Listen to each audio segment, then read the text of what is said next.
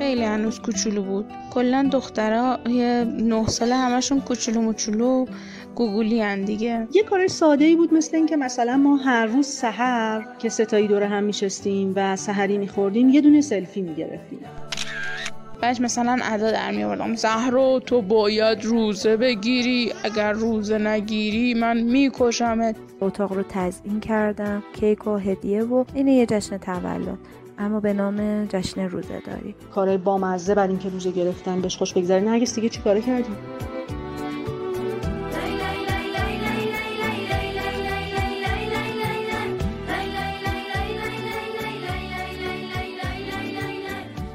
اولین ماه رمزون بچه هایی که تازه به سن تکلیف رسیدن. این تو خیلی از خونواده های اتفاق ویژه است.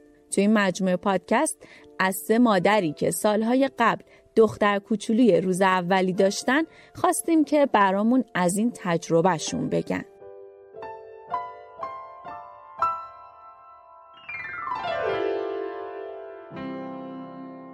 تو قسمت دوم این پادکست مادرها برامون از چالش های اون ماه خاص صحبت کردن. از روزایی که ممکنه خیلی هم بامزه و رنگی رنگی نگذره. اینطور وقتها چطور باید با بچه ها درباره احساسشون حرف زد؟ البته همیشه هم همه چیز انقدر ساده و شاد و اینا پیش نمی‌رفت. زهرا از همون مقداری که خیلی هیجان داشت که حتما روزه بگیره همراه ما یه نگرانی دیگه هم داشت. چون زهرا کم کوچیک بود شیکمو هم بودش.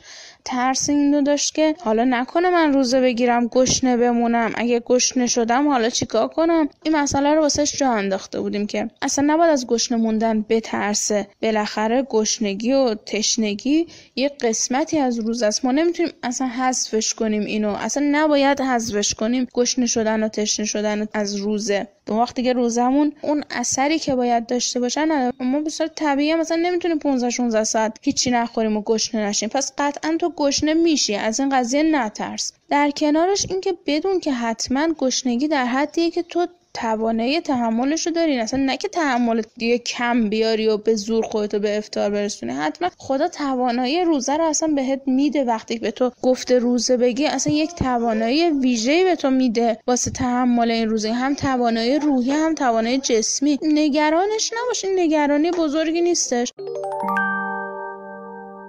در مورد روزه از اونجایی که همیشه براش سوال بود از بچگی که خب چرا مثلا روزه می‌گیریم. چون حالا سنش در حد خیلی کمی بود و براش جالب بود توضیح می‌دادم که اون کسایی که روزه می‌گیرن می‌خوان که کمی با وضعیت افرادی که در مزیقه هستن و توانایی خورد و خوراک ندارن آشنا بشن و ما با روزهداریمون حال و هوای اونا رو درک می‌کنیم و اینجوری باعث میشه که هم شاکر خداوند باشیم و به مستمندان هم برسیم کمکشون کنیم.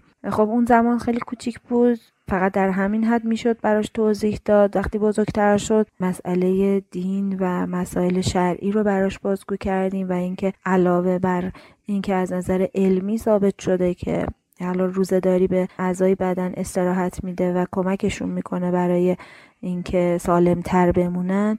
علاوه بر اون کلا دستور دینی ماست و ما میبایست بر اساس حکم دینمون و فرامین خداوند باید این روزداری رو در این ماه انجام بدیم. مشکلی من اصلا باهاش نداشتم راجع به روزداری بسیار خودش مشتاق بود برای روزه گرفتن. آخرین حرفیم که بشنیم تو اصلا نگران نباش. یعنی پدر بزرگاش هم اعلام آمادگی کردن. اگر زهرا گشنه شد به ما زنگ بزنید ما اونو می‌بریم خارج از شهر روزش رو بخوره اون روز و روزه نگیره. بعدا یه وقتی که حالش خوب بود و سرحال بود و فرصت داشت روزش رو بگیره. وقتی خدا چنین راه حلی رو گذاشته ما از این راه حل استفاده می‌کنیم. یعنی مسئله رو واسش خیلی راحت کردیم.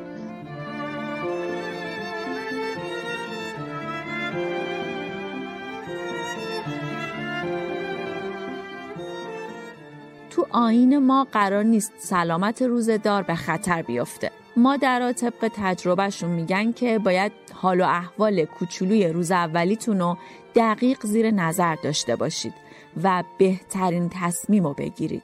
من این نکته رو حتما بگم که ما خیلی به وضعیت جسمی نرگس توجه جدی کردیم. خب می‌دونید دختر بچه های این سنی کل سی روز رو باید روزه بگیرن. کل سی روز واقعا برای آدم بزرگ هم سنگینه. نرگس فکر می‌کنم هفته اول یک بار سه روز پشت هم روزه گرفت. با وجود که خودش چیزی نمی‌گفت ولی همین که دیگه از یه ساعتی به بعد حتی حرف هم نمی‌زد میفهمیدم که خیلی ضعف کرده. برای همین ما تقریبا در ادامه ماه رمزون اینطوری بودیم که دو روز روزه می‌گرفت و یه روز رو نمی‌گرفت. حکم مقام معظم رهبری هم اینه که اگر مادر تشخیص بده که روزه برای دختر بچهش مزره و نمی‌تونه توانش نداره بچه می‌تونه روزه رو بخوره بدون اینکه حالا نیاز باشه حالا از شهر خارج بشه یا مریض باشه یا هرچی. اگر مادر تشخیصش این باشه که ضرر داره می‌تونه بخوره.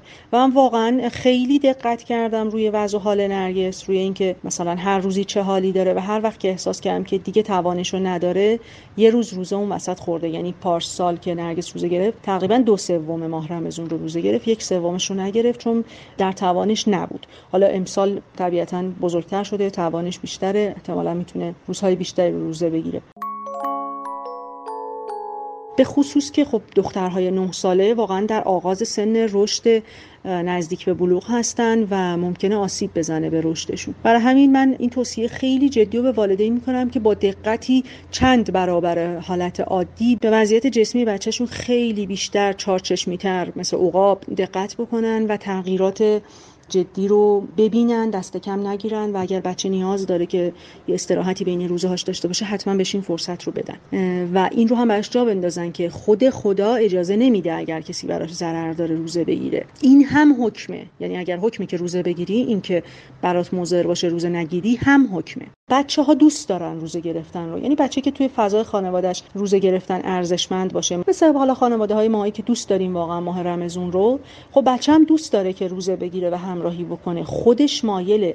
ولی والدین بجز اون میل بچه که داره و حالا خودمون که خوشحال میشیم از اینکه بچه‌مون مکلف شده خیلی باید دقت بکنن به اینکه واقعا بچه آسیب جسمی نبینه که این آسیب تا آخر عمرش همراهش باشه.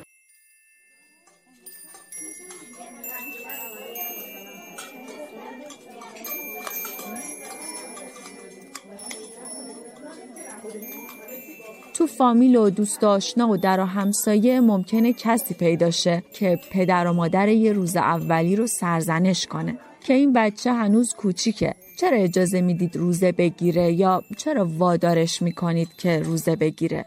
مخالفت ها از جنس دلسوزی بود حقیقتش. یه نکته خیلی مهم برای دختر بچه ها که حالا اون موقع که مدرسه می‌رفتن این بود که تو مدرسه چقدر از بچه ها روزه می‌گیرن. این خیلی مؤثره خیلی بیشتر از اون فک و فامیل که شما بهش اشاره کردین. مثلا بچه‌ای که میره تو کلاس و می‌بینه دو نفرن فقط که روزن خیلی احساس قربت بدی بهش دست میده. بچه ها کوچولوان واقعا انقدی قابلیت دفاع از عقیدهشون یا از سبک زندگیشون رو ندارن. خیلی تحت تاثیر دوستاشون قرار می‌گیرن. و اگه بره مدرسه ببینه همه دارن می‌خورن فقط این تفلکیان که نمی‌خورن خیلی اذیت میشن. خوشبختانه مدرسه دختر من اینطوری نبود. یعنی مدرسه مدرسه شاهده و تقریبا بچه هاشون بیشترشون مکلف بودن و روزه می‌گرفتن. شاید یه ادهی بگن که نه بچه ما ضعیفه دختر من از نظر جسته و جسمش خیلی دختر توپل و درشت و به قول معروف قوی بنیهی به نظر نمی رسید اما توفیق خداوند بود که تونست همه روزهاش رو بگیره و خدا رو شکر بیماری خاصی هم پیدا نکرد اذیت هم نشد. زمانی که مخصوصا سال اولی که زهرا روزه گرفت این قضیه تو اطرافیان و حالا مثلا بیشتر تو اجتماعات این مطرح بود که وای بچه گناه داره آخه ببین یه ذره بچه بیشتر نیست چجوری مجبورش می‌کنی روزه بگیری؟ چجوری دلت میاد این کارو با بچه بکنیم حالا واکنش ما چی بود؟ وقتی ما برمیگشتیم خونه دوتایی کنار هم بودیم با حالت خنده و شوخی ریز ریز یعنی با هم میخندیدیم به هم دیگه نگاه می‌کردیم. نگاه کن مردم چه حرفایی می‌زنن. فکر می‌کنم تو نمی‌تونی مثلا روزه بگیری. فکر می‌کنم مجبورت کردیم. بعد مثلا ادا در میآوردم. زهرا تو باید روزه بگیری. اگر روزه نگیری من میکشمت. یعنی اصلا یه قضیه فانی شده بود. ولی از یه جایی به بعد زهرا ناراحت می‌شد وقتی کسی به من یه همچین حرفی می‌زد. به خودش که مستقیم نمی‌گفتن به من می‌گفتن که چرا مثلا بچه رو مجبور می‌کنی. وقتی به من می‌گفتن زهرا مثلا ناراحت می‌شد واکنش نشون می‌داد. خاله این چه حرفی من خودم دلم می‌خواد روزه بگیرم. من چرا نباید روزه بگیرم؟ مگه من چیم کمه که روزه نگیرم؟ بهش بر می‌خورد کسی همچین حرفایی بزنه. بعضی دقدقه های روز اولیام دیگه کاملا شبیه ما آدم بزرگاست ساعت شیرین خواب. اینم بگم که ما پارسال شرایط ساعت خوابمون خیلی سخت بود. برای اینکه شما فکر کنید عمرن افتاری و سفره افتاری قبل از ده که جمع نمیشه. ساعت ده حتی اگه بچه یه ساعت بعدش هم بخوابه یازده بخوابه دوباره مثلا سه و نیم باید پا می‌شد برای سحری. بعد حدود چهار و نیم پنج میخوابید دوباره شیش باید پا می‌شد می‌رفت مدرسه.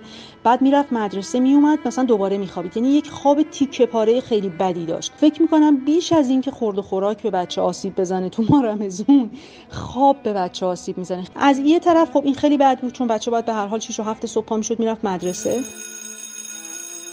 از اون طرف چون مدرسه یه چند ساعتی سرگرم می‌شد این یه تیکه مثبتش هم بود. بالاخره تا ظهر یه جوری مثلا گذشته بود ظهر به بعد میومد خونه و خب آدم وقتی حوصلش سر میره بیشتر به گشنگیش فکر می‌کنه. هم خوبی داشت هم بدی. امسال خب این خوبی رو داره که دیگه لازم نیست صبح زود پاشه ما قرار گذاشتیم که شب تا صبح بیدار باشیم. هم می‌تونیم مقدار بیشتری چیز میز بخوریم. همین که خوش میگذره یه تغییر جدی در روزمره زندگی. خب از اون صبح می‌تونن تا ظهر بخوابن. این امکان رو دارن.